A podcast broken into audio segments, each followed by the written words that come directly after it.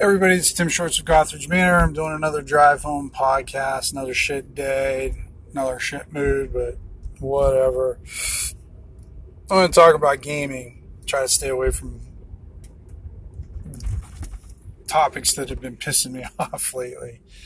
Uh, so yeah, yeah. Last night we got to do the first game in uh, Rob's 5e campaign that's kind of centered around his majestic uh, fantasy rule set that he's kind of developing for 5e.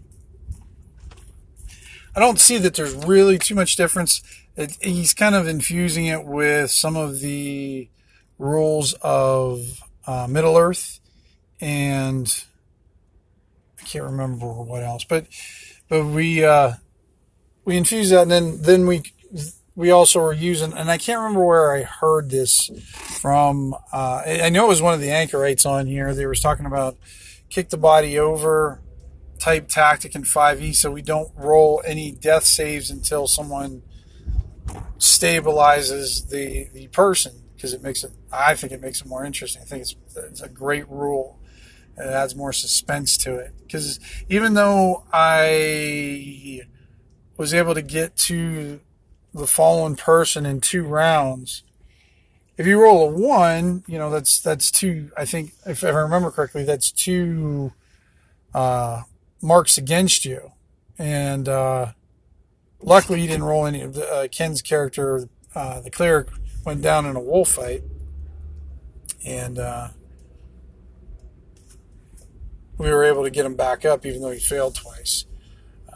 Well, yeah, it made it interesting. I didn't. I, I forgot about the, the critical failure during the death death saves. Boy, that's that's gonna it's gonna mess me up bad. But uh, I actually did pretty good in the fight. My guys, I'm playing this um, fighter guy who was a bailiff at one time, but uh, uh, basically got fired just because of the people that he was working for or working with, uh, or didn't like his strict way of dealing with things and doing things. So so we have in the party we have uh, Josh who's playing the young paladin. Um, it's not really sure what his duties are, and then we have Ken who's playing a cleric of uh, Mitra, uh, and uh, that's what the paladin is Mitra. And then I, am just sort of like I said this this uh, kind of lawful, almost strict lawful fighter guy who's kind of looking for a purpose, looking for a path to follow. That because he goes every you know he just feels that even though there's laws in the world, nobody seems to be paying attention to them, including the people who are making the laws. So it kind of disrupts his philosophy or his belief, and it, so he's kind of looking for I don't know an answer I guess I don't even know what he's looking for right now. Purpose. So he's going along with this and uh, feels that maybe hanging out with religious folks like Mike Sherians and stuff that uh, that might help him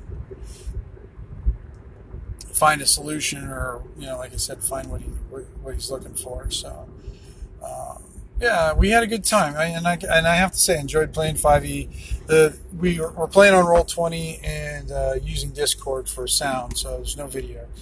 And uh, Discord sound sometimes though is just not good. Like it seems like there's always one of us that's breaking up, and I, I don't know why that is. Uh, but uh, but other than that, you know, Roll 20 worked really well.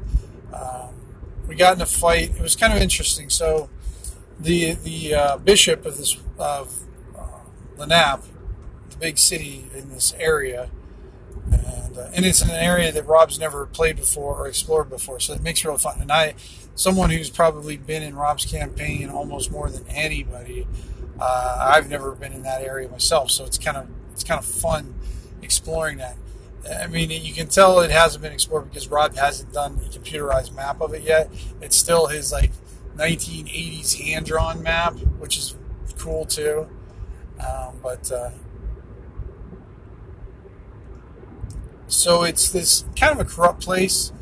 Uh, so it's going to be a, a, lot of dealing with uh, like religious figures that are you know always trying to one up on one another, and we're kind of experiencing that already in the first session where this bishop sent us down to uh, this other area. Uh, I can I think it was Linden Castle area, and there's a silver mine where the miners are being murdered, and there's up to two dozen people that have died there, and they're saying that the knight down there isn't doing anything, uh, hasn't has given up or whatever. So we were sent down there to kind of see what's going on go from there.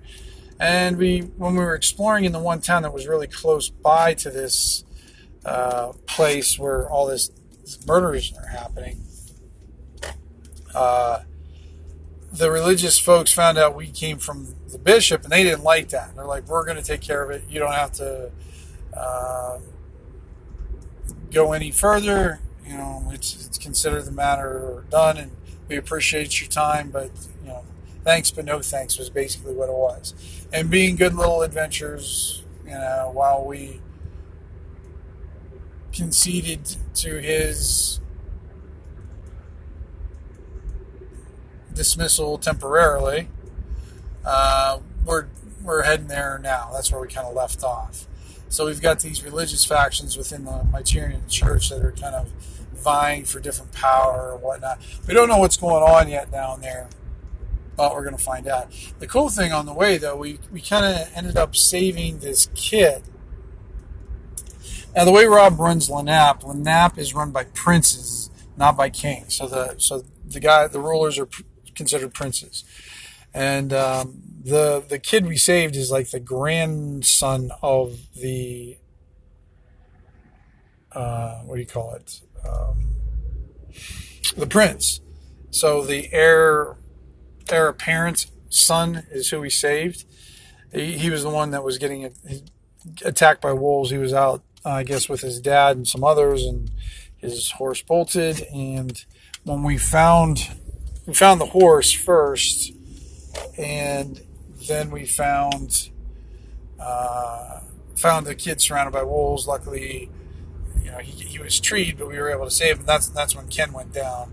But we were able to dispose of the wolves, save the kid, and then we met the heir apparent. I can't remember what his name is now.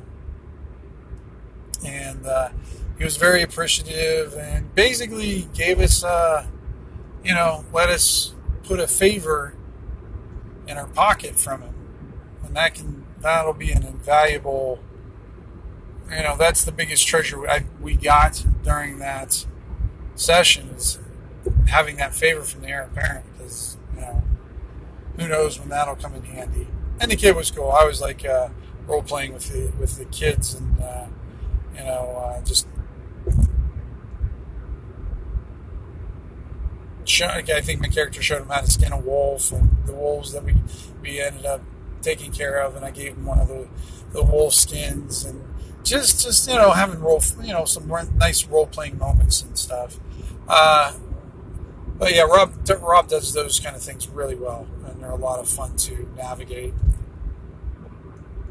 But uh, I have to say, overall, I thought the session went really well. I mean, Rob was a little clunky on his rust. He, he kind of looked back and he hadn't uh, GM'd in a year, so that's a long time for Rob. Uh, so he was looking around for certain things, but overall, it was a very good session. And gaming with Ken and Josh is always a good time. We have a good time working together. We work together pretty good as a team. Sometimes we're we tend to all be secondary players in a way.